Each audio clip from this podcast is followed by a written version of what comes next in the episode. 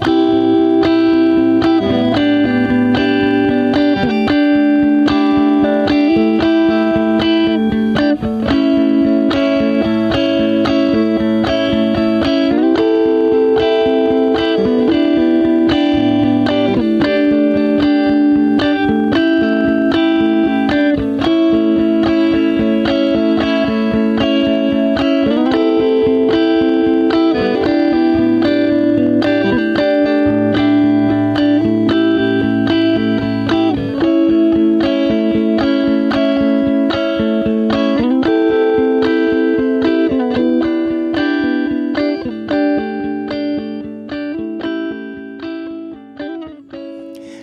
Tyler Smith, and this is More Than One Lesson. Thank you, everybody, for listening. And once again, thank you for your patience as far as uh, episodes being posted, or more specifically, not being posted.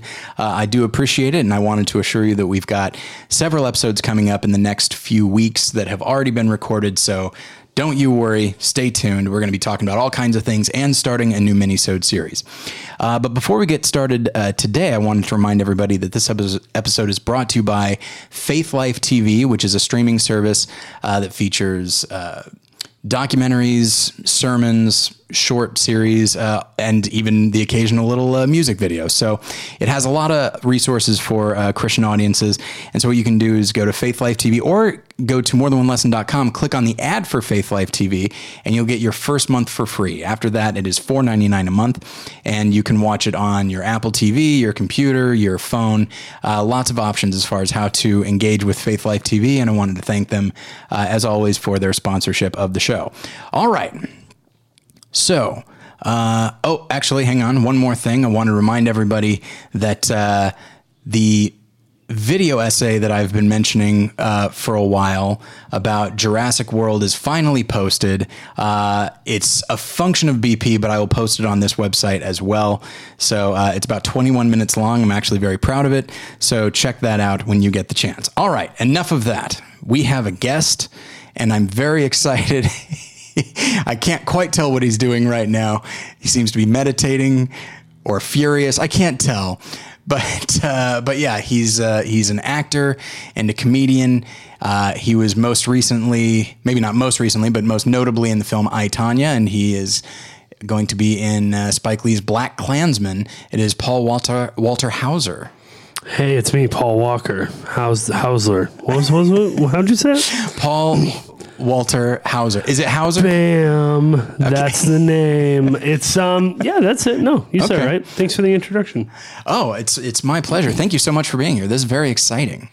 I'm very excited. I walked in this room and I don't know how many I don't know how much uh, I don't want to air your laundry or anything, but the walls are painted in uh, pieces of memorabilia and quite a DVD collection. So for me, just walking in, I felt very at home with my own uh, machination of film uh, euphoria and Peter Pan syndrome. Yeah, that's probably about right. Uh, this is the one thing keeping me keeping me young. It certainly isn't the white hairs on my beard. Um, but uh, do you collect anything? I do. Okay, what do you collect? I uh, well, I collected DVDs qu- for quite a while. I think I had about maybe 260 or 270 DVDs, and then I, in the summer of 2009, sold like a hundred of them, trying to make money to move to Los Angeles. And uh, and then I ended up booking a part in film, which gave me plenty of money.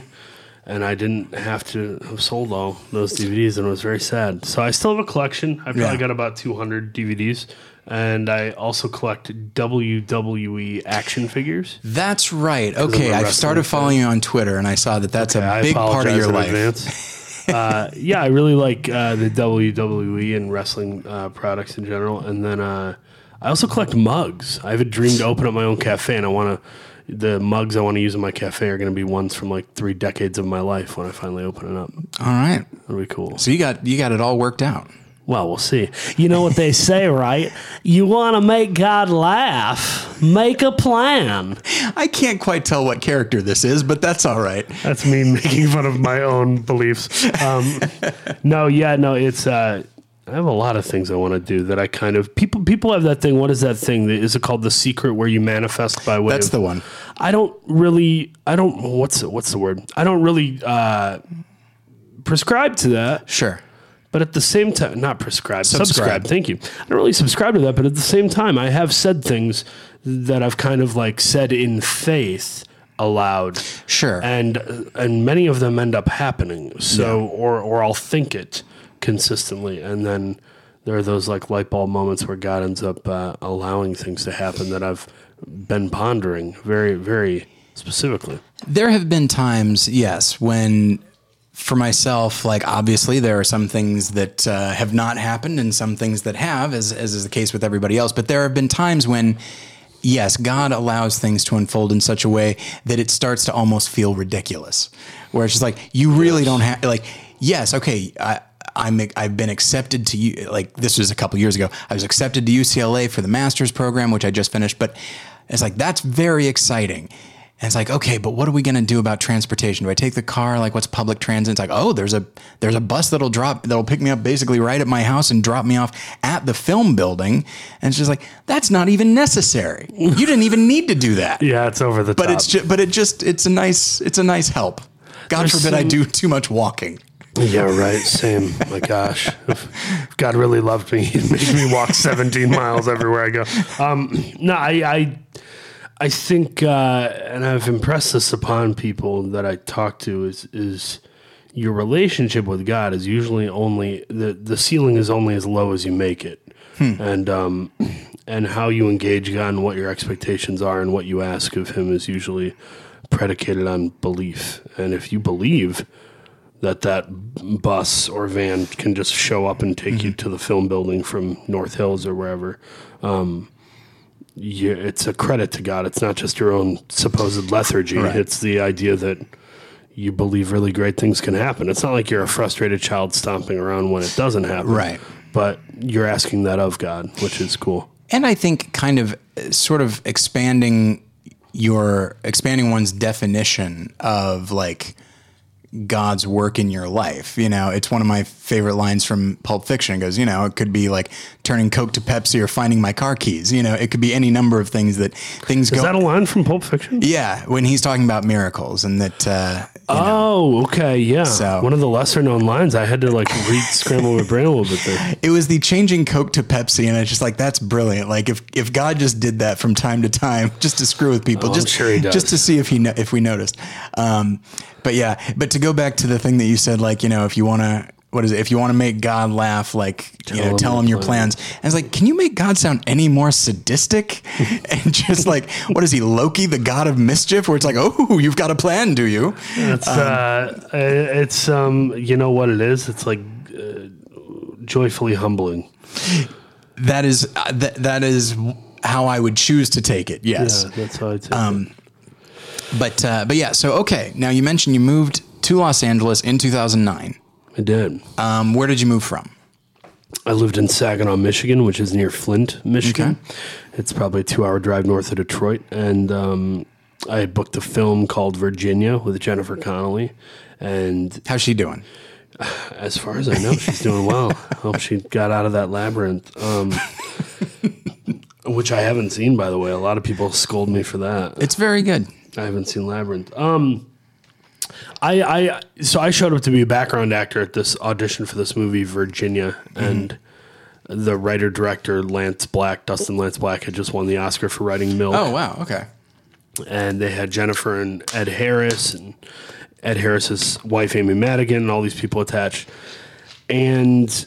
I showed up to be a background actor, but I saw Lance Black there, and I walked up to him and I said, "Hey, I just want to say congratulations on the Academy Award win, and uh, I'm a Christian, and when you said God doesn't hate gay people in your speech, it meant a lot to me because I believe the same, and uh, I thought that was really nice." And he said, "What? Who are you?"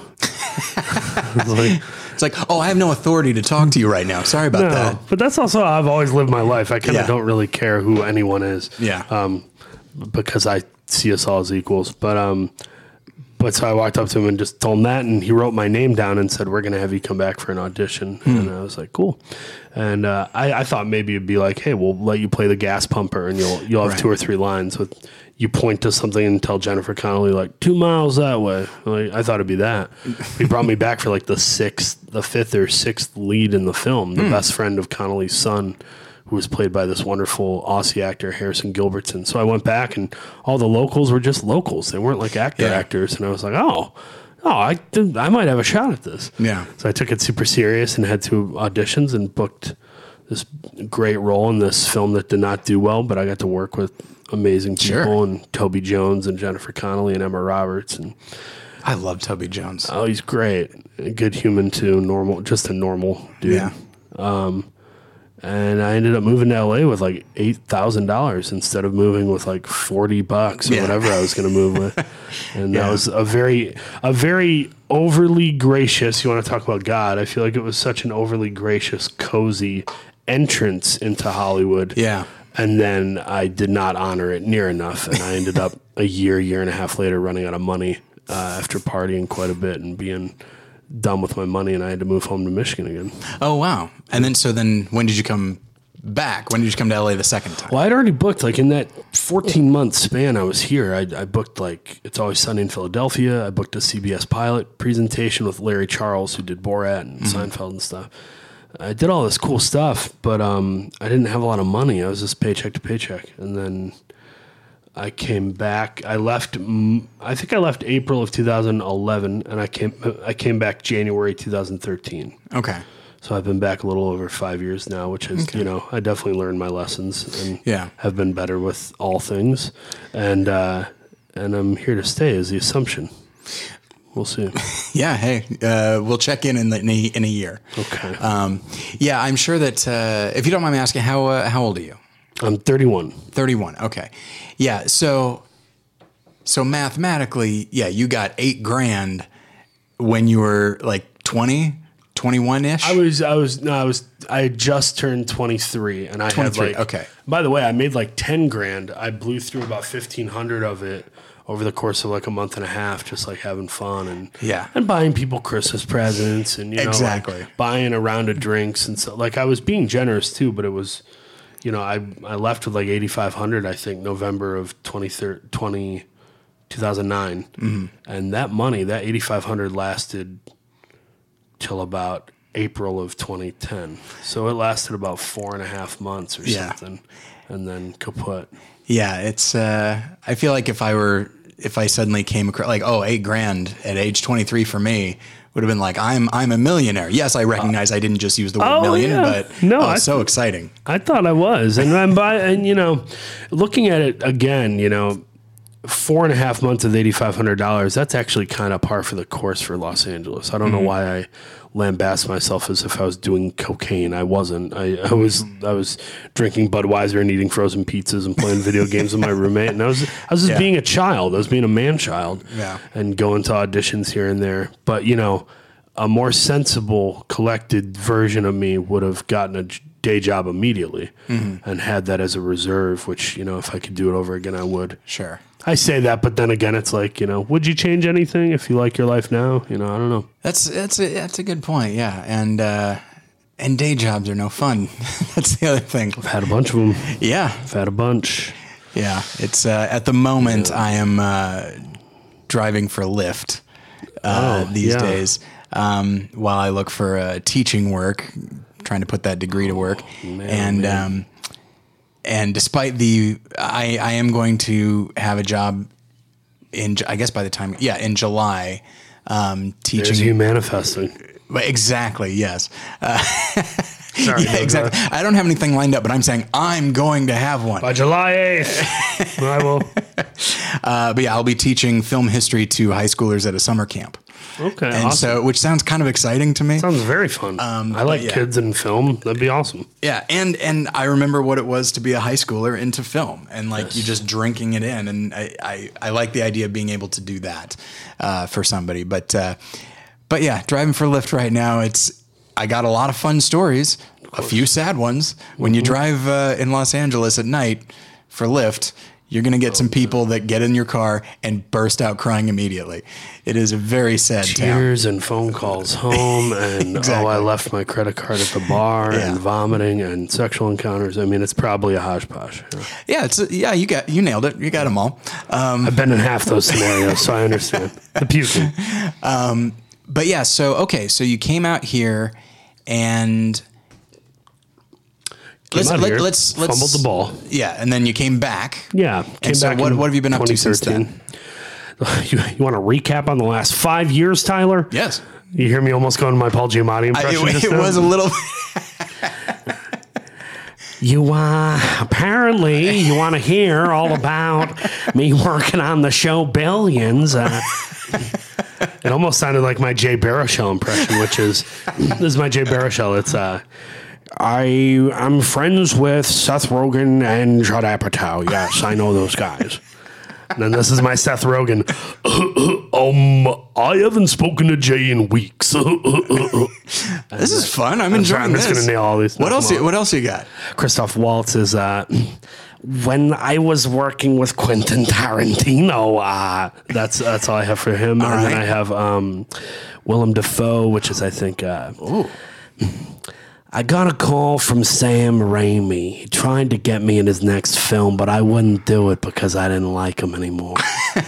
um, that's me trying that. Um, Okay. No, I last five years has been but I feel like they got worse and worse. What's my really good impression? I used to have like a bunch because my dream was to be on Saturday Night Live. So I used to, in the mirror, I'd spend 30, 40 minutes doing like faces and impressions. Everybody can do like Chris Walken and Yeah. Owen Wilson. There's like a few go tos. Yeah. Owen Wilson is like, uh, yeah, I got a call from Wes Anderson. He said, hey, wow, it'd be great to have you in my next film. Vince, oh, I was where I was doing a Vince Vaughn the other day where I was trying to do him in like swingers, where he's like, "Hey, everybody, come on, we're having a party. Bring your friends." um, that's all I got. The last five years has been crazy. I've worked every job imaginable. I worked at a uh, a circus show, and that was in Burbank called uh, Cavalia Odisseo. Oh, that thing. Yeah. where I've never been there, but uh, majestical things. and, Yeah. uh, I worked there and uh, was like a doorman and a check-in guy and did security, and then I worked at Five Guys Burgers and Fries in Studio City off Ventura. Uh, I worked at a barbecue restaurant in Hollywood next to the arc ArcLight. And I would like literally stand out and give free samples of food and like talk to celebrities coming by trying to entertain them or get their attention because I was this needy, sad person who didn't want to be in a day job. uh, I worked at Flappers Comedy Club in Burbank, and uh, and that was a nice job for a while until it wasn't. But it was good, uh, good because I was doing stand up at the time, so it was fun to be there. But the cool things were like you know getting this show Kingdom. I, I was I had a really sad morning. I think it was April of 2014, maybe. That sounds right. April 2014. I was working at Five Guys in Studio City, and I was in an apartment built a, a two bedroom apartment with four people, hmm. and I had no money, and I was kind of depressed and just depleted. And I had a morning where I was in my bathroom crying, and I sat on the floor and just said, God, if you want me to like be a pastor or a teacher or a missionary, if you want me to do some like mission, mission work, mm-hmm. I'll go do it. If it means I'll be used by you, you'll be proud of me and I won't have to like feel like a reject. I just wanted to kind of wanted to quit. And that morning I went to the audition for this show that at the time was called Navy Street and then it was called Kingdom. Hmm. And it's about MMA fighters. And I had Frank Grillo and Nick Jonas and Jonathan Tucker and hmm. all these people. And I booked a small co-star. It was supposed to be two episodes, and then I showed up and improvised and did a bunch of weird, like heady sort of character work. It was hmm. kind of doing almost method acting stuff, and they wrote me into seven out of ten of the episodes of season one, and then those seven turned into I think I did twenty five episodes of that. So that show, that was what changed my life and really kept me on track and allowed Yeah. me to quit my day jobs and kind of just be a working actor for a while. Were you were you encouraged to improvise, or did you just choose to? I just choose to on everything I do. Okay, is that have you ever been met with uh, maybe not hostility, but people saying Yes. like that is not what you were supposed to yeah. be doing? Okay, Yeah, and I tell them what I tell everyone. You can. There's nine million fat guys who went to theater school. You don't need me. I'm not telling. I'll never tell anybody they need me because they don't. Um, But if you want me, this is what you're probably going to get. I'm not going to throw the script away. It's not like I'm wiping my bottom with the Right. screenplay. I'm not being disrespectful, but uh, if you have it on take two, then let's go somewhere else. Sure, sure. Let's give the editor something to play with, or let me give you the one little bit or piece that might end up being in the trailer because it's a little bit that Right. tells a piece of the story, and makes somebody laugh, and that's usually what happens. Is nine out of ten times they end up using uh, a handful of things I made up. And King, That's not an arrogant. It's what, what it is. Is it's confidence. You know who you are as a performer, so you give. You say, you know, if if you are in the market for fast food that isn't going to put you in an early grave, go to Chipotle. You know, Sure. that's kind of the go to Subway, whatever that is. Right. And I, I'm just saying, like, this is how I market myself creatively, I suppose. Hmm. yeah, uh, which I which I do th- like on. I don't know if not that I'm an actor or- or anything, but uh, I don't know if I would ever have the confidence to just go off script, uh, especially in in something where like it was two episodes. Like yeah, as you said, like well I'm not needed, but maybe that provides a certain degree of freedom. Like they don't need me, so I'm just going to do this anyway. Maybe I'll become more necessary if I do it. That was kind of my attitude, I think. Okay. Without being overly strategic, it was me saying, I'm going to make the most of this small part. And it wasn't make the most like, look at me, look at me, look at me. Yeah. But it was it was definitely me trying to like honor the material and really give it something. Cuz uh, and by the way, I think that's sort of a mainstay in film and TV. There are people that did something small but did that small thing well and it snowballed into whatever. Yeah. And Jonah then, Hill and Forty Year Old Virgin had that little Yeah. moment with Catherine Keener, and it was quite effective for being a little moment. I think that Yeah. sparked everyone to want to involve him in the comedy community. And he's you know a two time Oscar nominee now, which I don't think anybody would have believe it? predicted. Um, Wild, he's great. Yeah, Moneyball, one of my favorite movies the last several years. Nice. But uh, Kingdom is a drama, I assume. it is. Um, so from an improvisational standpoint, like people when they think of improv, they think of comedy. So how does one go about improvising in a drama? Or did you did you kind of make things more comedic, or did you just kind of riff on the character? It was comedic, but it came from a real place. It wasn't comedy for comedy's sake. Because I've done comedy for comedy's sake. Right. I've done that, you know, in sketch comedy videos or stand up or, uh, you know, sitcoms. I did this sitcom Superstore for NBC. And I think I improvised two or three little things that made it into the episode that were very silly. And it was just me trying to get a laugh. But with Kingdom, I was improvising in the moment of like, just committing to what was going on Yeah. because some sometimes they'll leave the cameras rolling long after you've finished the scene Mm-hmm. and and it lingers and what I hate is when they expect us to stop living because the script is done Yeah. so like if they kept the cameras rolling and they didn't yell cut I always just kept living in the space Hmm. and sometimes they would end a scene 15 seconds later because I did a Right. a little ditty a little solo guitar at the end whatever that was sometimes it was funny and that was fun because the crew was very it was very infectious for the crew where the show was so dark and dramatic that getting the crew to laugh was probably somewhat therapeutic Right. Um, so okay, so actually, I want to go back uh, a little bit. So you let's let's go back to uh, to a young Paul.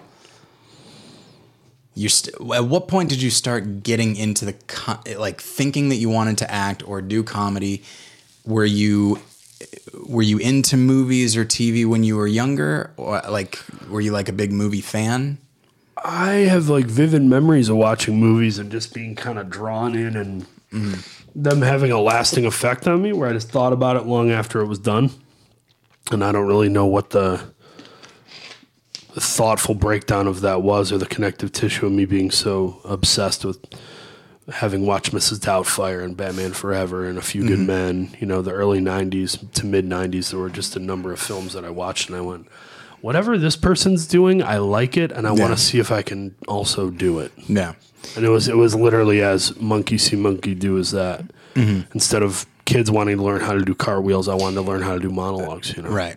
Yeah, it's uh, it, were were there any uh, particular performers that str- that jumped out at you, or was it more just movies and uh, I- specific films? I love Jim Varney who did the Ernest Yeah. movies. yeah, I loved how his face was all rubbery and weird, and he was very committed and like not afraid to look silly. And other adults were annoyed by him, and as a kid, you identify with that because you are occasionally, uh, if not frequently, annoying to adults. Yes. So I identified with Jim Varney and Ernest, Chris Farley and anything, Martin Short and Clifford, like all these weird.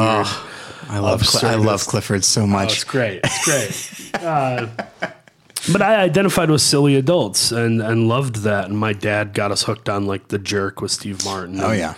I saw Monty Python the Holy Grail when I was maybe nine or ten on Comedy Central. They used to play it all the time. So so it was all silly comedy. And then I saw A Few Good Men, and I went, "Oh, what is this? Yeah. Oh, I got why, why are these guys? Why why does Nicholson hate Cruz? Why does Cruz hate Nicholson? What are the stakes? The stakes and the severity of adults hollering at each other and picking each other apart. I wanted to suddenly hmm. know what that meant and why it was happening, and then try to take part in it. And it sounds like you know if your if your dad is introducing you to movies, it sounds like you were raised in a, for lack of a better term, a movie positive household, which in the Christian community is not a, always a given. Oh, my dad's a Lutheran pastor. oh, all right. So my dad is a fifth generation Lutheran pastor. My brother now a sixth generation pastor, and uh, so they could have been. I mean, my earliest memory at the theater was the summer of 1990. I think I was three, and our dad pulled us out of Ghost Dad with Bill Cosby because there was too much cursing in the film. We were like 20 minutes in. My dad's like, "Nope." Like, Okay. got really pissed off and, and pulled everybody out of the theater, and we're all crying because our dad's mad and we don't know why, and Yeah. where it's awkward. My that's my earliest memory is my dad pulling me out of Ghost Dad with Bill Cosby. I feel like that's got to shape you somehow, and I'm trying. I Oh my how. gosh, there's I mean I could write a book on that at some point if I think long enough. But uh but you know what for for being practicing Christians and having certain lines they drew like we couldn't Sure. watch Simpsons or MTV till you know we were like 13 or whatever. Um outside of that they did encourage watching films and they would bring movies home from the library or they they surprised me and took me to see Jurassic Park one night hmm. without telling me. They're like hey we're going to run some errands. You and your sister want to come with? And me and my sister Julia went with and hmm. they they were all kind of smiley and quiet my mom and dad and then they pull up to the theater. We're like what are we doing here? And pull us out they're like we're going to see Jurassic Park. And I'm like oh the dinosaurs. And I cried and they had to pull me in. They're like it's okay. You're going to love it. Like stop crying. This is going to be amazing and then of course I loved it, and uh, it was a magical little moment where my my parents were inciting the love of film, whether they knew it or not. That's uh, that's pretty great. It reminds me of of uh, before we started recording. You and I were talking about Sam Rockwell, and he had that great story, uh, that great story from his Oscar speech where his uh, he was called to the principal principal's office, and his and his dad was there. He goes, he goes, hey, you got to come with me. It's grandma. He's like, oh, okay, bless you. And so then he goes, "What's wrong with grandma?" He goes, "Nothing. We're just going to the movies." and I feel like that's that's that's so great because I do think that Oh, it's wonderful. I feel like it's fairly rare, Christian or not. I feel like it's fairly rare for somebody to have arrived on you know, arrived at a love of film completely on their own. Like I feel like either it's an older sibling or or a parent who just like really loves it and says like, "Oh, you should watch this." Yeah, and, and you need a moment where you're where you see something that kind of inspires thoughts or behavior, and uh, and you know for a lot for a whole other generation, it was the Fonz. It was literally Sure. just a guy coming in with a leather jacket, wisecracking and sticking up for the nerds, and it was Yeah. like that was the height of cool for that moment. You know, It is weird that Fonz would hang out with the nerds. he did, didn't he? I'm not making that. No, he did. Yeah, like you know, Potsy and and uh, and uh, I mean, he had like women he was seeing, and he was very like kind of like you know man on the street, but also like he hung out with the nerds all the time. Yeah, he was a man of the people. That's the way I like. I like we need a. Fonz in office. How do we get a Henry Winkler in office? You know what? If Henry Winkler himself were to run for office, he would get, I'm going to say, 50 out of 50 states. I mean, He's by all accounts the nicest man in the world. I mean, I feel the same way about John Kasich and Bernie Sanders. uh, I want one of these sweet, intelligible, fair-minded older gentlemen who uh, who isn't going to stir up controversy in 140 characters. But uh, but I don't think those people get elected for a reason. Yeah. Every- everybody wants a javelin chucking psychopath. Yeah, almost invariably. It- you know what? It is out of my enjoyment of like character actors and theater that I watch primaries, um, because you just see like this whole stage and it's like, oh, it's like a little play. Um, but oh, uh, that's funny. and but then in general, it, it never fails that the person I find myself rooting for, no way, like they don't have the, They the never slightest have a chance. shot. So Nice, nice guys and gals finish last. Not in life, but uh, uh, in the race they do. yeah. Yeah. Um, so okay, now you went to you said you went to theater school. I didn't. You did not. No. So just from high school to to the big time. Basically. All right. Which I don't like saying because once again that feels kind of arrogant or something. But it was. But you know what it was is I did ten plays in high school. I wrote two feature length screenplays by the time I was eighteen. I was doing stand up comedy at cafes and bars in my hometown. I was watch. I was. I had Netflix very early on and was you know getting getting Woody Allen films and and uh, Frank Capra and Chris, Christopher Guest and Sidney Lumet films, and like I was very like self-taught. So Yeah. I had an education in all of what I do now for a living, but it was very self-imposed and self uh, constrained, I suppose. Yeah, and uh, it is a thing that I've had people say that they want to get into filmmaking, and they say like, "Oh, do you think I should go to film school?" And I say no.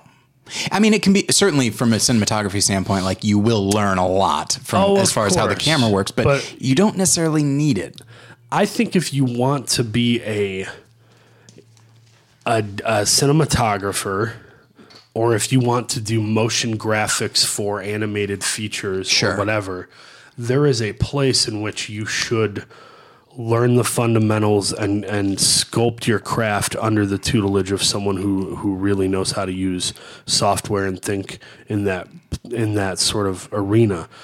But I would say if you want to be a gaffer, go be an assistant to a gaffer and learn Yeah. everything from what not to say to the other gaffers to what shoes to wear to that you can learn that on the job and acting is probably no different. Go make a short film, go be in a horrible play, go do YouTube videos, go watch every Meryl Streep and Viola Davis performance. Like Yeah. the education is as far as you want to take it, probably. Yeah, and and some people, and that's the thing is, I I feel like there are some people that I went to school with who were very enthusiastic, but they didn't really have it. And I say that as somebody who I don't make movies, so I don't think I have it either. But, um, but I think there are some people that are, for whatever reason, whether they're actors or directors, they do seem to just instinctively understand how a movie gets put together, like w- without any formal education. Yeah. Like Tarantino, I mean, it's it's well known that like he didn't go to film school, like he just worked at a video store and just watched a lot of movies, and then started making movies, and he just seemed to. He just seems to bleed movies. Like he just seems to have it. Well, and what is most important with a filmmaker is really point of view. And that doesn't have to be visual. Point of view Mm-hmm. can just be the voice, which clearly Tarantino had had has a voice. But also when you surround yourself with a great crew, they can make you look like a better director Sure. than you actually are. And that's Sure. what I learned from directing my own shorts and stuff is Mm-hmm. I'm realizing if you can find your little mini Bob Richardson DP, Mm-hmm. Wonderful. If you can go find, uh, you know, a production designer who knows how to make 20 bucks look like 200 bucks. Yeah. Sweet. You know? Yeah, that's yeah, that makes a, a big difference. Um, so okay, By the way, by the way, I didn't mean to poo-poo acting school. I just because there are, I have friends who I've worked with who are so skilled and so reliable in how good they are, and they they tell me stories about being at conservatories and stuff. So clearly, both patterns work. The reality is, at the end of the day, any collegiate experience will be based on what you want it to be and who you are. And I'm a very anti-establishment sort of needlessly rebellious non-collegiate individual. yeah, it's uh, At least, at least I own up to it. It's not like it's some smart like. It's not like I'm super smart and I'm smarter than the rest. It's that I just have my own way of kind Yeah. of doing it. Yeah, and I uh, while I would say an education is never wasted, the money spent on Oh, Yeah, an education I feel bad might for be wasted. folks. I yeah. feel bad for the 26 year olds who are a hundred thousand dollars in debt. Yeah. I don't wish that on anybody. Yeah, and if and if if you can avoid it, and I think a lot of people in the film industry probably are very successful and didn't necessarily go to college. They just decided to jump right into the industry. And, you know, and I have a friend who uh, dances uh, on Broadway and he, out of high school, just said, I want to be a dancer. And so joined, again, it wasn't a formal education, but he joined like little dance schools and Oh stuff, yeah, and which is a what little they bit do different. here too. Yeah. They do that with actors here, where like actors don't go to a school school, yeah. But they take classes with renowned people, Right. And instead of being set back six figures, they might be set back, you know. Oh, they spent twelve grand over the course of three years. Right, That's right. like- that's much more manageable. Yes. Um, okay, so moving on, let's uh, let's jump to I Tonya. Cool. Um, You know, it is. Would you say it's it's the highest profile thing you've been uh, a part of, or would you say? Oh, far and away. Yeah. Yeah. No, I and I wasn't even sure it was gonna be that big. Not because it wasn't great, but because uh, you know the Oscar season is pretty congested, and everybody's vying for some sort of recognition prize or not. So Yeah. to have three Oscar nominations, we almost had four. We were probably if there was a one or two more Best Picture contenders, we would have Sure. been one or, one of those two, I think. So um, it's crazy, man. Yeah. Yeah. And it didn't win. It didn't make a ton of money. I think it made thirty million bucks. And it's not like I get stopped on the street and people are like, eh. But it's like in the industry, it's very, it's good. Sure. It's social currency uh, or professional currency as far as it's done wonders. and it was uh, you know in in that whole drama and i want to be careful not to speak overly ill of it because of it's a, of course these are real people um, but uh, you know the character of the, the the person Sean played a huge role Yeah. and so it's not as though you fade away into the background or anything. Like there are major scenes that feature you and you have like these really fascinating monologues and that sort of thing. And so, yeah, I could definitely, I, I know plenty of people that came away from that movie. And of course they know what to, they know to expect greatness from Allison Janney. They know. I, I, do, I actually think that Sebastian Stan like should have gotten more recognition for that film. I, couldn't think he was more. great but it's always nice when you see a movie. That's how I felt about Hail Caesar.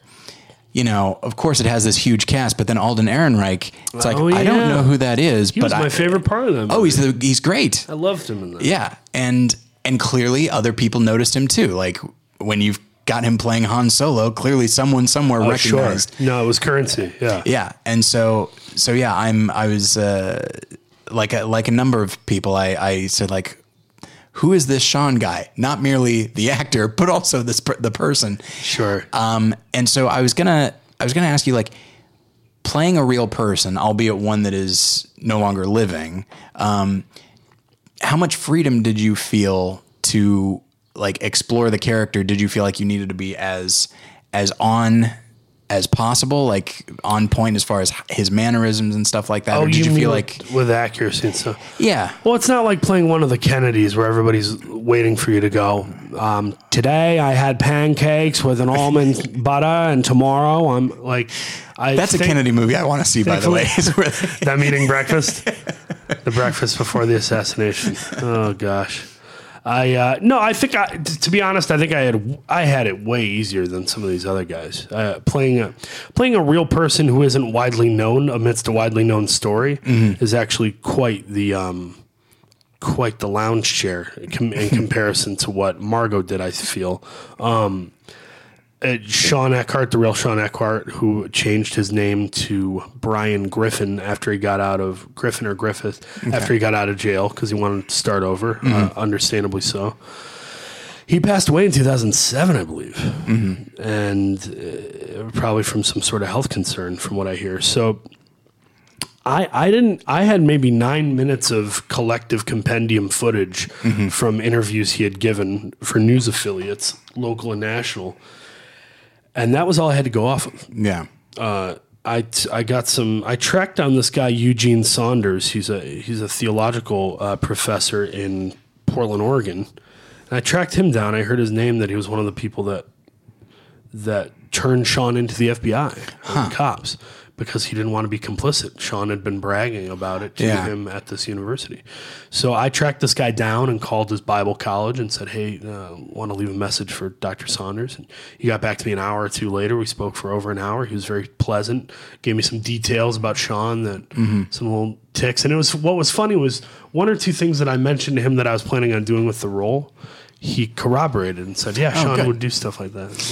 So it was it was I felt comfortable enough to approach it and dive in and not doubt or second guess myself and just kind of hope that I'm living in the world that Right. Craig Gillespie, the director, and uh, Steven Rogers, writer producer, were trying to create, which of course was kind of that Coen Brothers y, Scorsese, dark dramedy world, whatever that is. And did you? Um, and I'll talk about the the film in a moment. From a character standpoint, you know, Sean. Not to. I don't necessarily want to speak ill of the dead, but he was kind of an odd guy.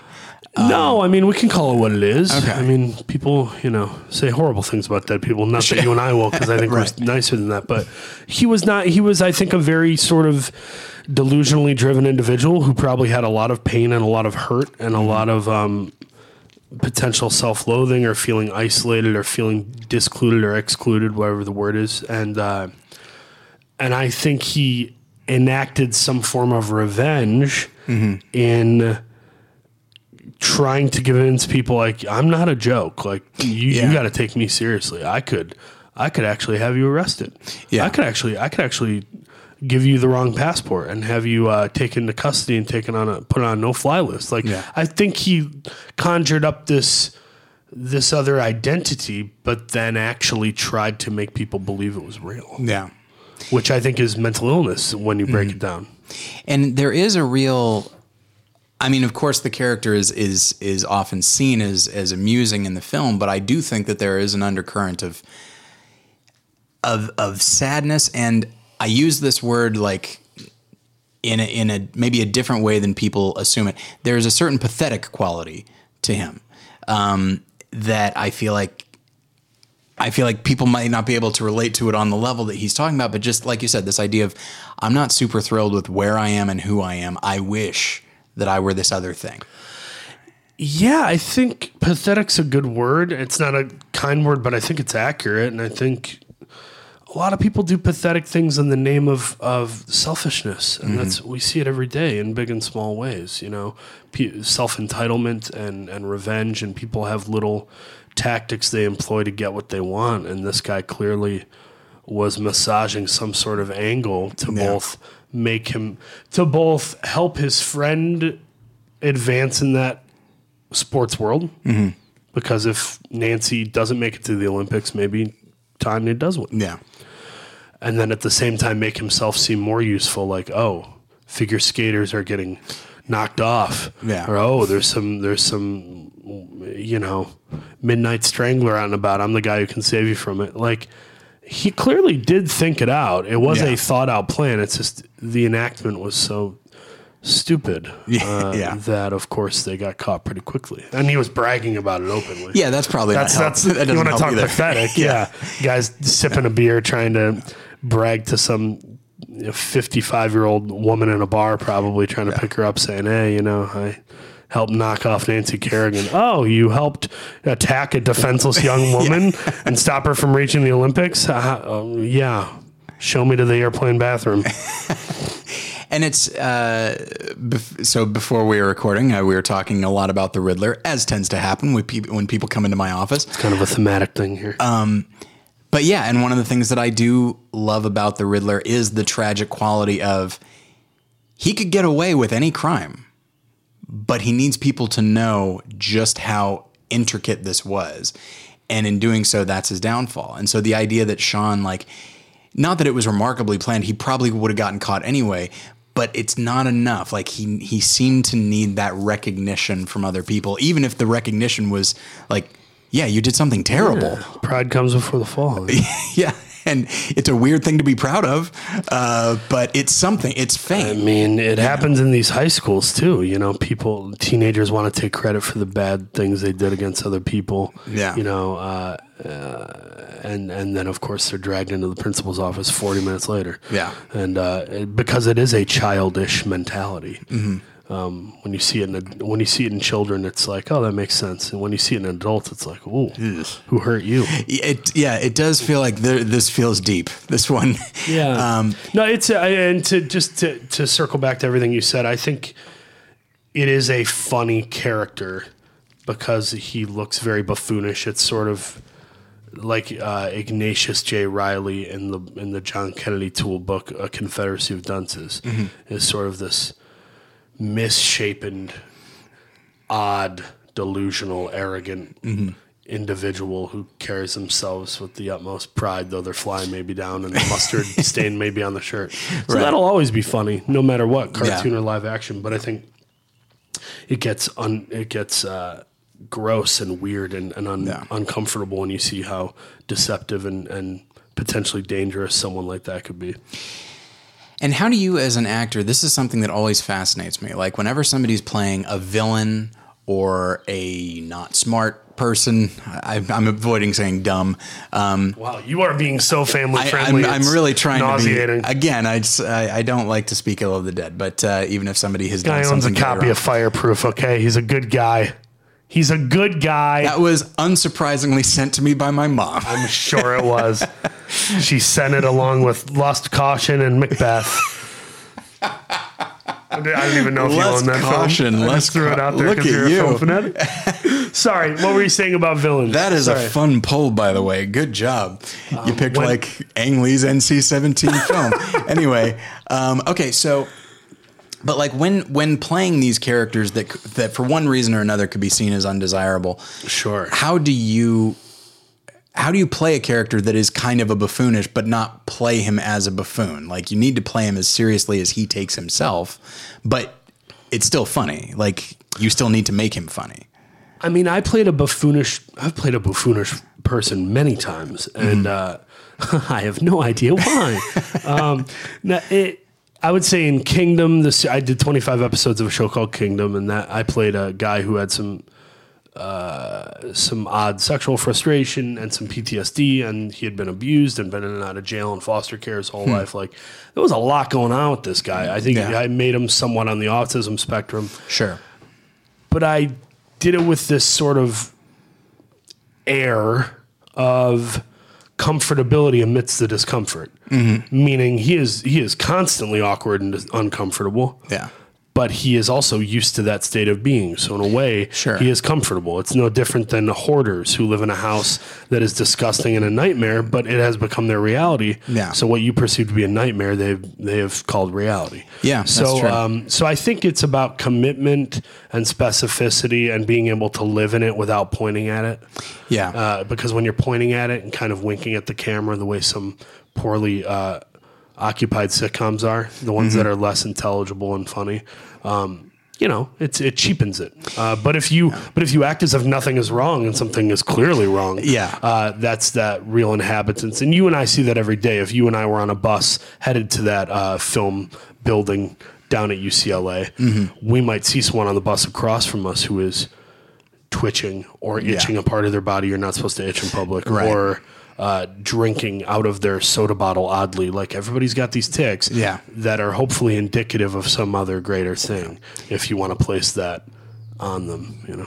And I think I think that's a really inter- a really good way of looking at it, which is, and it's something that we all do is we will look at even if even if we look at somebody with sympathy or pity, like if we look and see like oh those poor people, it's like there's there's an an inherent condescension and an inherent superiority there. Yes. And if you were to play that, that like hey everybody, I'm better than the guy I'm playing, like then I think it's going to come through.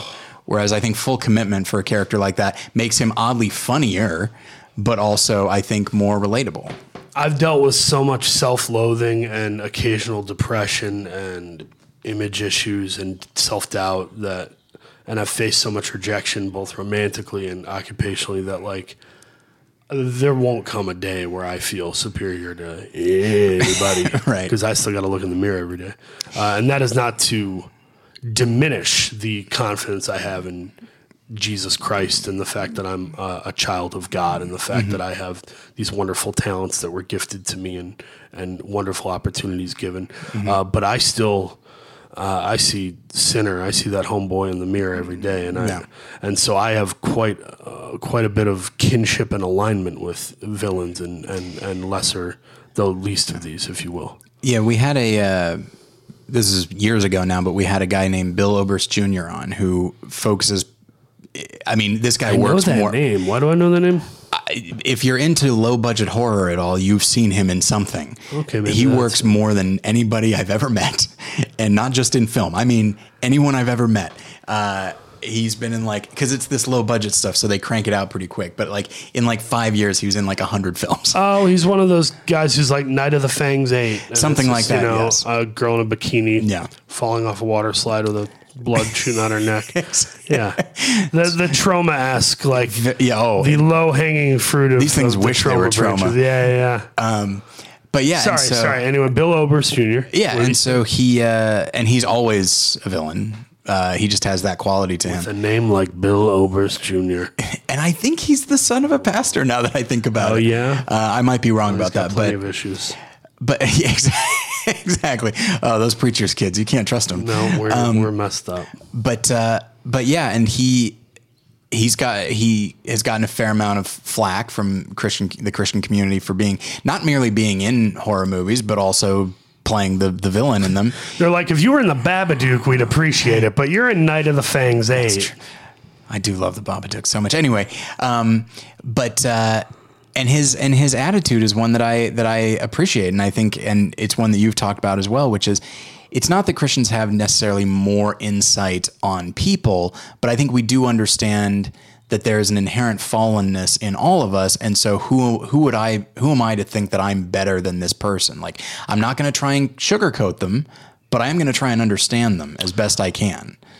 I would agree to a certain extent. I think, meaning, I think Christians know the light at the end of the tunnel. I think everybody knows the tunnel, True, but not everybody has the light. I think we're really lucky that and blessed that we Yeah. we we know what uh how do I want to phrase this?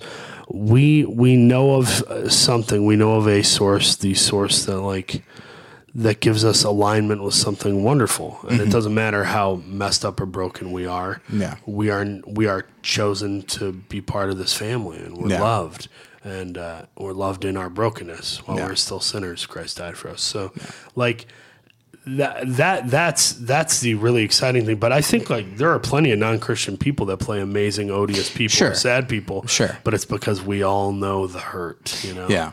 And I and in some ways, I wish we would focus more on that. I feel like a lot of Christians are always yelling at everybody's ears about like repent and be saved, and it's like why don't you learn how to sit with these people? Yeah. Why don't you learn how to sit with them and get to know them Yeah. and know their pain and, and admit to your own? And it's what does James 5 6 say? Uh, uh, confess your sins to each other and pray for each other so that you may be healed.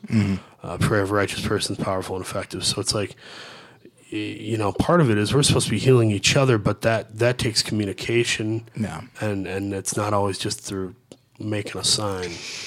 And well, and of course, to get my. I just got preachy there unintentionally. no, it's but perfectly, it's but- perfectly but fine. Your dad would be like- thrilled. Yeah, I'm sure. uh, but people, people like Bill Oberst Jr. I'm sure that everybody's like, oh, how can this? How can a Christian? Yeah. person-" But it's like, I think how you live your life is vastly more important than who you play in a movie, Sure.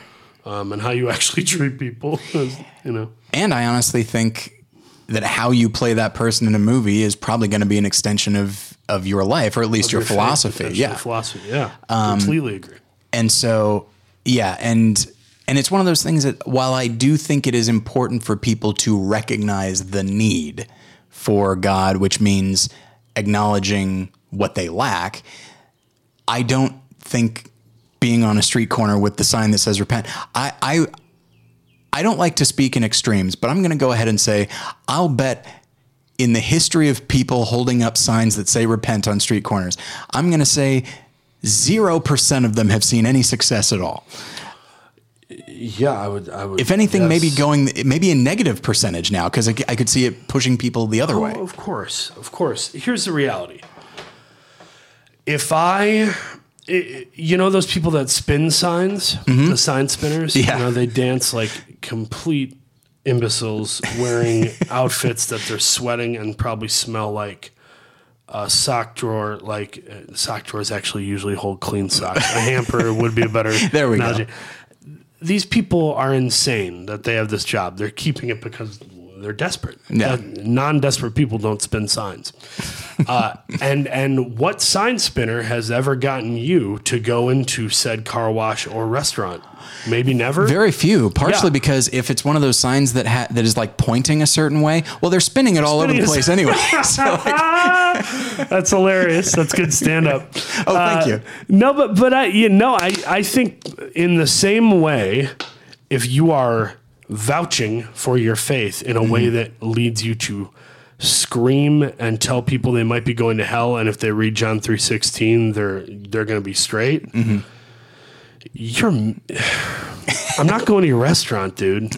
Like great restaurants don't need to scream and be psychopaths to get you to eat there. Yeah. You find out about it because it's great. Yeah. And if Christians were living what they professed and they actually read the Bible every day, and by the time they died, they had read it 18 times, which is what we all should probably do if we want to actually know what's in this book we profess. If if it were like that, people would probably show up because our actions would would be very alluring to the heart. Mm-hmm. You know, I mean, I- hopefully, and and we are doing that to some extent, but but uh, I think we need to get less militant and less political and, and legalistic and more just Yeah. living out the Care Bear version of Christianity, which is just show your belly and love, stick that belly out and shine. get get a lot of your friends together and just stare. and just stare, man. You don't know how many people probably do need that. Um, it's the, it's the, equivalent, the Christian equivalent of Robin Williams going, "It's not your fault. It's not your fault." exactly. Get them to st- stare with your belly until they cry and weep in your arms and ask for Christ. Um. So, uh, so real quick, I want to talk about a, a couple of things. I want to first talk about uh, Black Klansman.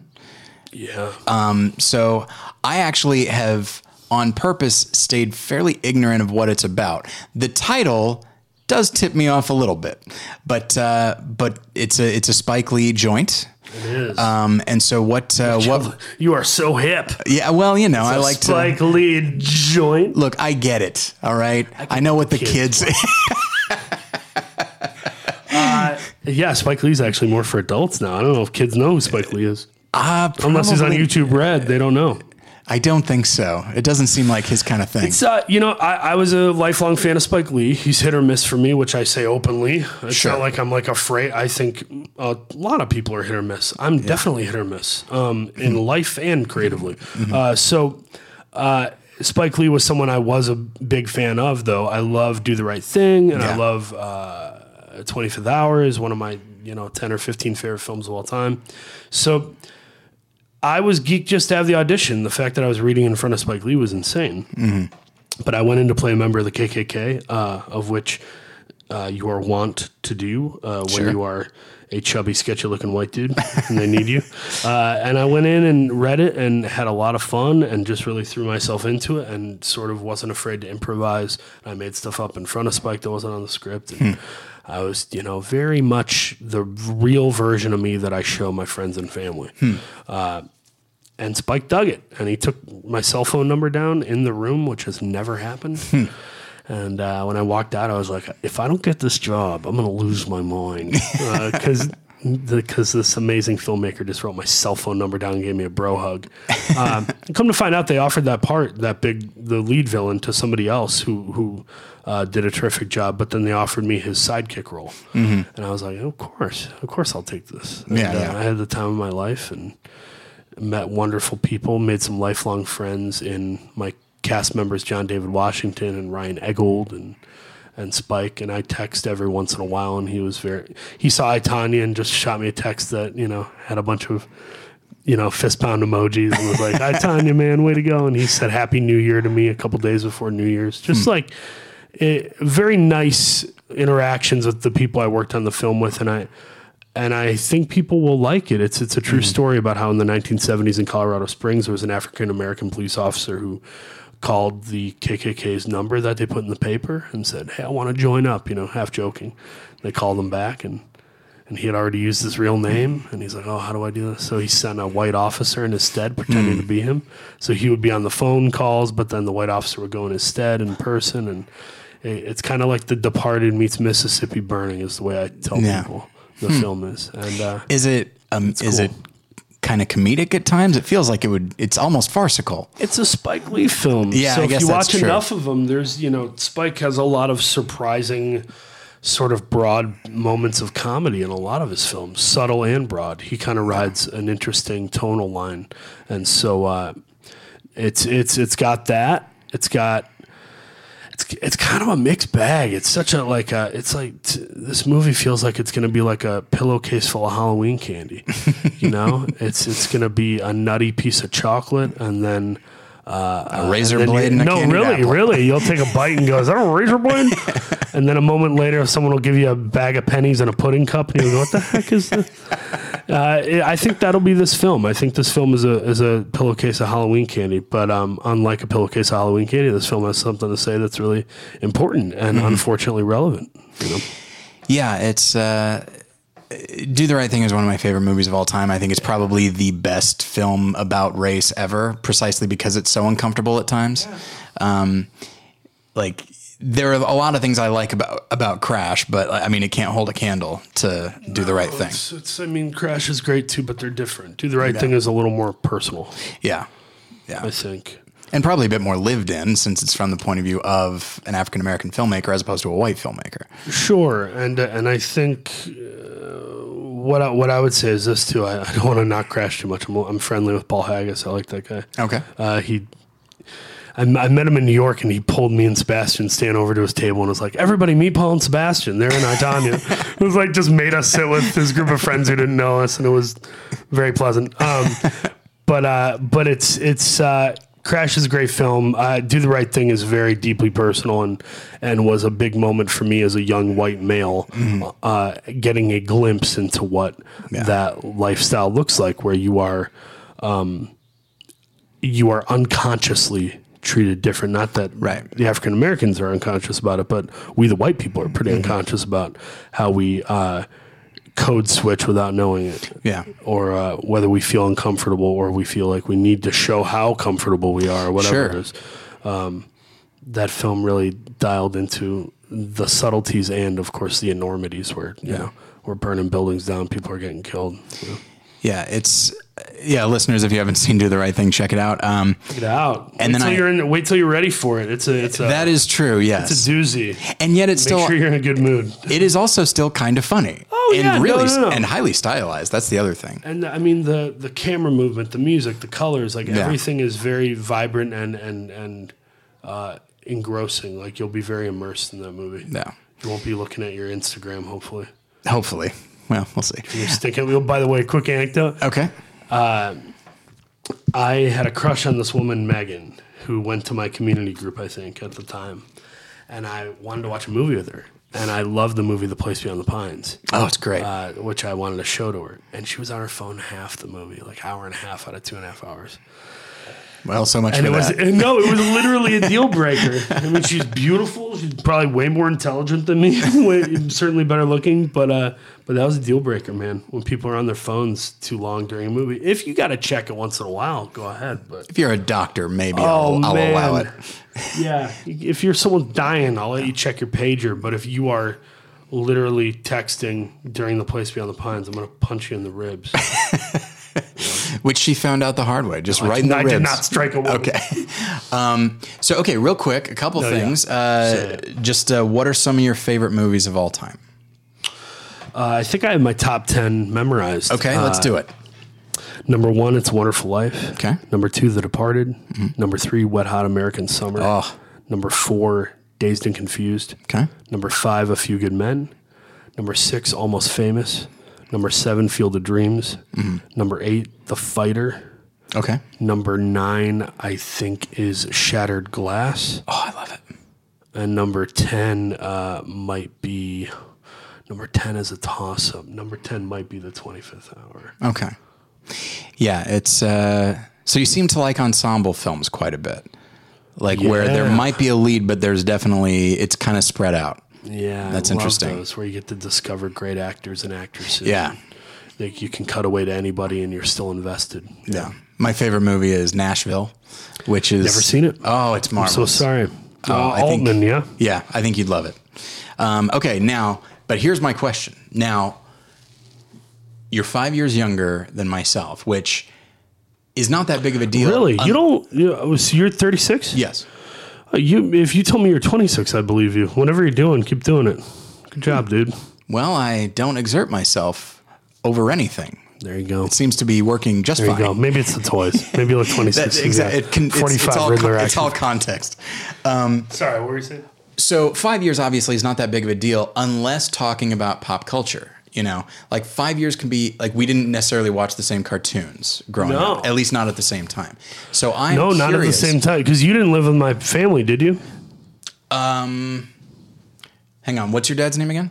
Paul Allen Hauser, Pastor Hauser. No. Okay. Well, what's the spelling of Alan? Okay, I'm not going to continue with this bit. Um, I'll drive a bit into the ground. they will stop listening if they haven't yet. Um, sorry, what? No, yeah, pop culture. But yeah, and so my question, as uh, someone who is a fan of WWE, or as I knew it, WWF, um, as I'm sure you did as well. Um, like I watched it. I think I watched like to me the peak was WrestleMania six. And it was Hulk Hogan versus Ultimate Warrior. I went over to my friend's house and we watched. We got pay per view and the whole deal, and uh, we were really excited. Uh, and since then, uh, it's all been downhill. But uh, but I was wondering who some of your favorite uh, wrestlers are, past, present, whatever. The old timers, I'm a big fan of Sting. Okay. Ricky the Dragon Steamboat. Oh yeah, uh, Ric Flair and Arn Anderson, Mm-hmm. and uh, Bret Hart. And then the newer guys, I uh, I really like. There's this guy. There are these two guys in the farm league of WWE. It's called NXT. Mm-hmm. If you for ten bucks a month, you can subscribe to the WWE network, and it's like Netflix for wrestling. You get all the old stuff, you get all the new stuff. It's it's just a compendium of everything. And uh, there are these two guys, Tommaso Ciampa and Johnny Gargano, who are like best friends in real life. Yeah. But they played out a storyline over a year and a half where they turned on each other. Yeah. And they became more, you know, serious enemies. And then one guy beat him up in front of his wife, and then he sent the guy to the hospital, and they thought his career was over. Then the guy got kicked out of the company. Then he came back to the company, defeated him. Then after he defeated him and he thought it was over, the other guy turned on him and beat him up and sent him to the hospital. Like it has been so soap opera esque this Yeah. year and a half long story between these two guys, uh, Gargano and Ciampa, that uh, those are my two favorite guys now. I'm, I'm like following the story the way people are following, you know, a crisis in another country with our foreign policy or something. Yeah. It's uh, those are my go tos. But I'm proud of John Cena making the leap. Him and Dave Batista made the leap from WWE to Yeah. the film world. They've done a pretty terrific job. yeah. With Batista, actually, like, I mean, obviously, I, I it's almost to the point that I will watch Dwayne Johnson in anything. Like he has such charisma. Yeah, and goodwill. I mean, at the end Uh, yeah. of the day, whether you like his films or not, he seems like he's a good role model and a good man, which Yeah. is severely more important than him being a good film star. I guess. Um, I, I'm joking. I'm joking. Um, but yeah, uh, but I do think that the nature of his role is like they will only ever require so much. Whereas I do think Dave, Dave Batista, like, He's got some chops. yeah, like in Blade Runner, I thought he did a, a great job. I mean, he's only in it for like five minutes, but it, very effective. And um, his comedic chops in Guardians of the Galaxy Yeah. cannot really be fully taught. I don't think comedy's Yeah. a weird thing where like drama, everybody's got it in them. Some people aren't funny. We all experience Right. drama moment to moment. Yeah. Some people just don't get humor, and Dave Batista really nailed that.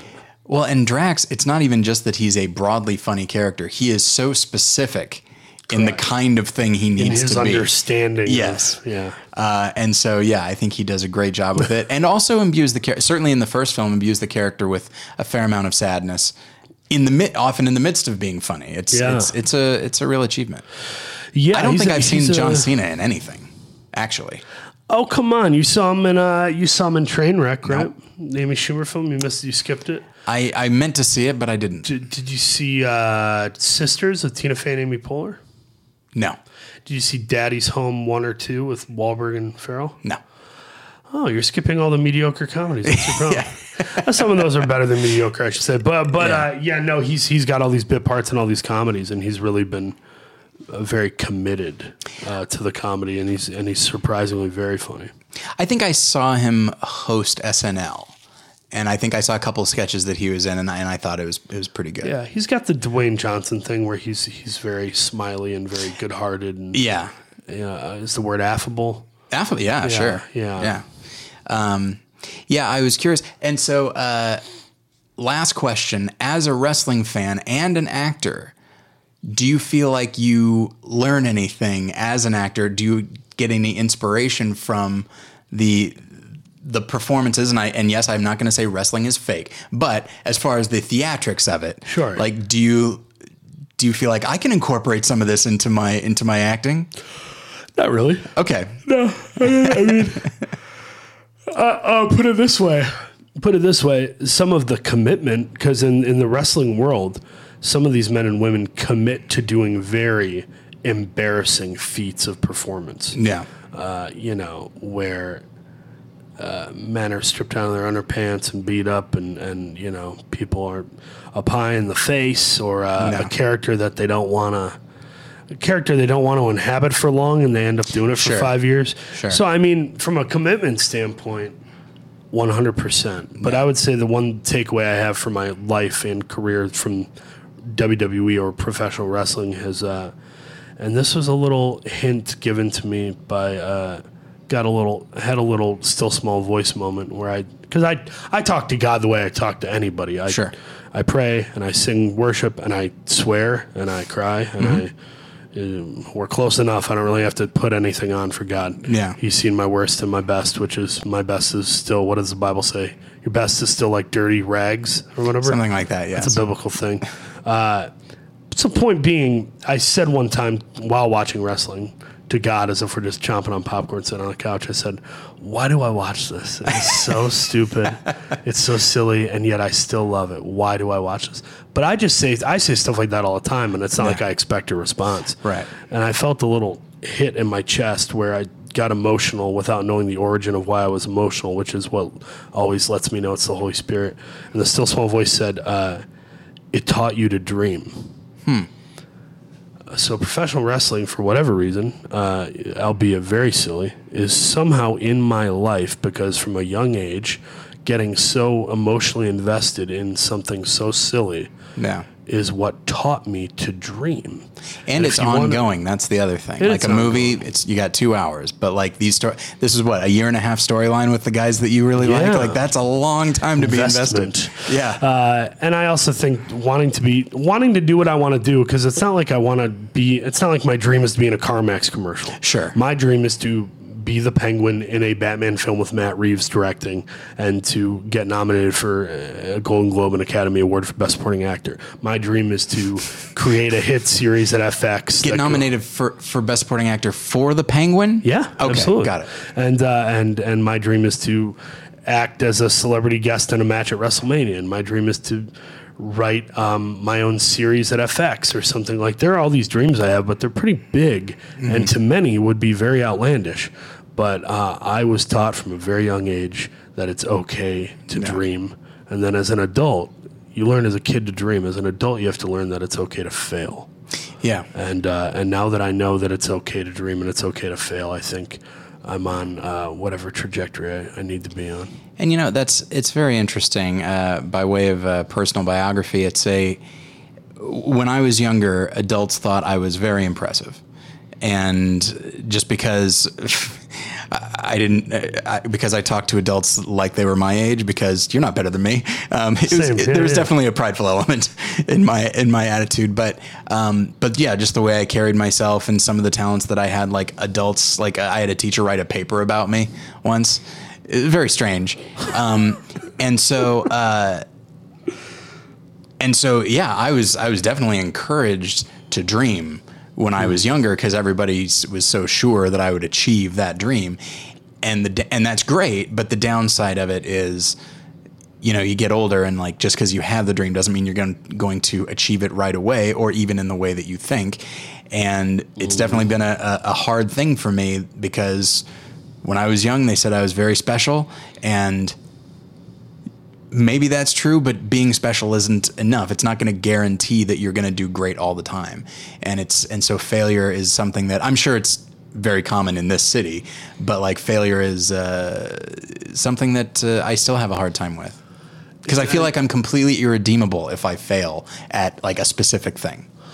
Right. Well, the world teaches that. God and family and friends aren't supposed to teach that. Yeah. Uh, we are all special, but how you define special is uh, is Right. what will be your your rise or downfall. I'm reading a book called Goliath Must Fall by Louie Giglio, if that's how I'm pronouncing it correctly. I Um, hope so. he uh, there's a moment in this book where he mentions Instagram and he's talking about uh, Instagram is not a place where someone shows their worst zit or the fact that they ate a cheap one dollar cheeseburger. They're showing you when they ran into uh, Drake.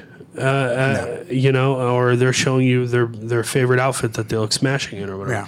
So there's this thing where we are told that we are special because of those moments and that our highlights our highlight reel should be our daily reel. Yeah. and it's like frickin' no. Yeah.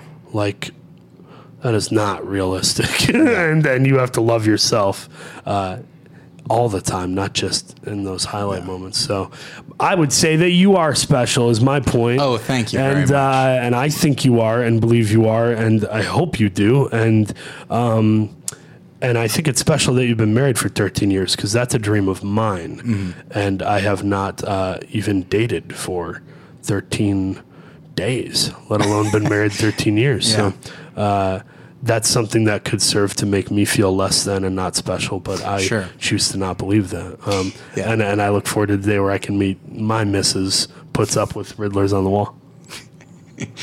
Okay, here's why. Here's one of the reasons I have all these Riddlers. I like right? complimented you and then ended on this like stupid. I'm sorry. I'm, ju- I'm just having to self-deprecate you under the ground. Um, no, it's fine. Uh, yeah, I mean, uh, ultimately, as you you've commented on my my Blu-ray wall, well, which uh, is beautiful, by the way. Thank you. Uh, but my my wife many years ago said she's like, I'm tired of buying you movies for like Christmas and your birthday. She's like, You're is like, is there not." anything else you want? I was like, ah, I don't know. And I realized like.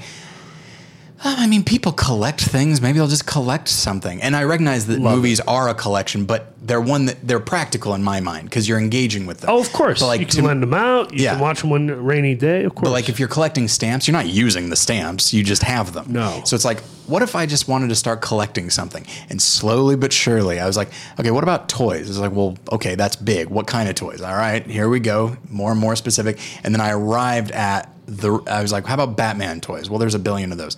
Okay, how about Batman villains? Well, there's still a billion. It's like, okay, I'm gonna have to pick a villain. It's like, well, I do adore the Riddler, and. uh and so that's what I decided on. So I did it Oh, precisely that. so that my wife would have other things to buy me. I don't think she expected it to be this. I don't think she knew it was going to get quite so out of hand. also, like it depends on how we define what cool is. The reality is there are men and women who daily check the Nasdaq and Dow, and like their whole life is like, how can I make a buck and how can I Yeah. accumulate pieces of common wealth that are looked upon as you know Yeah. uh, special or whatever the heck. Uh, this is this will be looked at as nerdy by many people, but I think it I think it's really fun and uh, and and I think it's just as cool as anybody else's thing, in my opinion. So In your collection of WWE toys and action figures. which are many. It's embarrassing. I you- travel with them, oh, okay. All right. literally. Is that actually true? Yeah. Wh- Which ones do you travel with? Oh, a bunch. I brought like 16 with with not today, but like with me uh, as I travel hotel to hotel for movie gigs and stuff. I I set them up in poses, or I play with them when I'm trying to think or work. Or yeah, no, totally. I'm I'm way into it. I'm a big kid. Did you. Now, th- these are the wrestling figures I had when I was a kid, where it's just these big, like rubber, like Yeah, they those they are the didn't move. LJNs. Yeah. It was just like uh, the Iron Sheik raising his fist with the big mustache. Exactly, yes. Uh, mine are like very posable. You can do like all these cool moves and stuff. Yeah, they're uh, made by Mattel, the same company that makes Barbies. Uh, if that Have you watched that Netflix show, the the toys that made us? I have. I saw. I saw the Star Wars one. I might have watched one other one, but they're that's a terrific series. Yeah, it's, so entertaining. It's very helpful. One of my favorite moments is something I literally can't say on this show because it involves profanity, and that's the exact moment. That's the exact thing I like about this moment, which is when the guy, when a guy's talking about He-Man and just being so dismissive of people's objections. But again, I can't repeat. Oh, they're just they're just like uh, violently uh, uh, uh, opinionated on some yeah, something. Yeah, We're just like. I'll, I'll censor it, but a guy is just like, well, we we've got this big tiger, but you'll notice that like it's way too big for he, for He Man. You know, it looks as big as a horse, and a guy said, I don't give a blank uh, that it's as big as a horse. Put a blanking saddle on it. Oh, and then they did. That's right. And then they there did, was a saddle that- on the tiger for that. Yeah. dude, that's like my earliest memory playing with toys. I had a babysitter who had all the He-Men. I was like three years old, and I was I remember playing with that weird cloth-bodied uh, hor- uh, tiger the size of a horse. Remember the bodies? Oh, yeah, like, yeah, yeah, those yeah. felt very like cheap and clothy and weird, and yeah, and it's because they recycled them from a different toy line. that's uh, not surprising. but Kids are sucking on these things, like drooling on them, know, dropping them on the basement floor. yeah, oh, I played with uh, toys from the real Ghostbusters, uh, the the cartoon, and it, it, there was just it, it all came everything came with slime, and I was it was a nightmare for my mom because it was just like up, it's in the carpet again. Great. Oh, and that and that is where the phrase "you kids go play outside" came yeah. There's no carpet outside. We are safe. Um, yeah, no, I love that I know about the Riddler thing. When's your birthday? February 25th. Okay, that's a ways away. So maybe for maybe if hopefully I'll see you around the holidays. I'll, I'll find you some sort of Riddler memorabilia as a gift, uh, and uh, and we can nerd out together. That Dave, would be nice. Dave Batista, who's a tough guy and a celebrity, collects lunch boxes.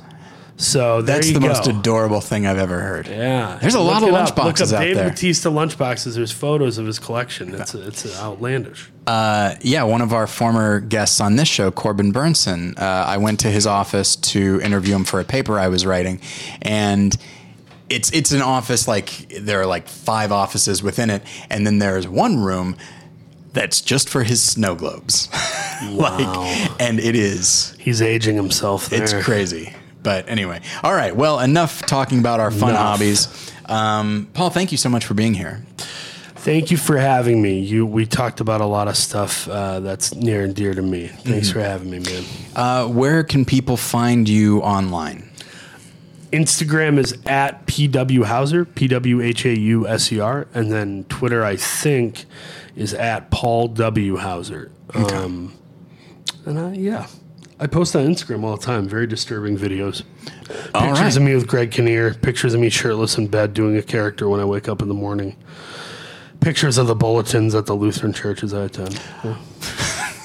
Lutheran church is like you just kind of make the rounds in I the make city. the rounds. No, I go to a non-denominational, usually Reality LA off Yeah. Wilton and Hollywood. That's my jam. But uh, when I'm out of town and I need to find a church service somewhere, Yeah. sounds like an AA meeting. When I need to go to get to a meeting, uh, I, I find a Lutheran church and they're hit or miss. Some of them are very robotic and terrifying. And I went to a. we Uh, worship the Lord of our heart. And I'm just like, what the heck are we doing? the Holy Spirit is not present. Um, and then other other ones are really terrific. Other ones are great. all right. Well, now you've blown out my microphone. I'm so sorry By yelling at I've Lutherans? Scared all the Lutheran. I am. I am Lutheran in my bones. We're okay. All right. So uh, thank you, everybody, for listening. Paul, once again, thank you for being here, and we'll get you next time. Bye.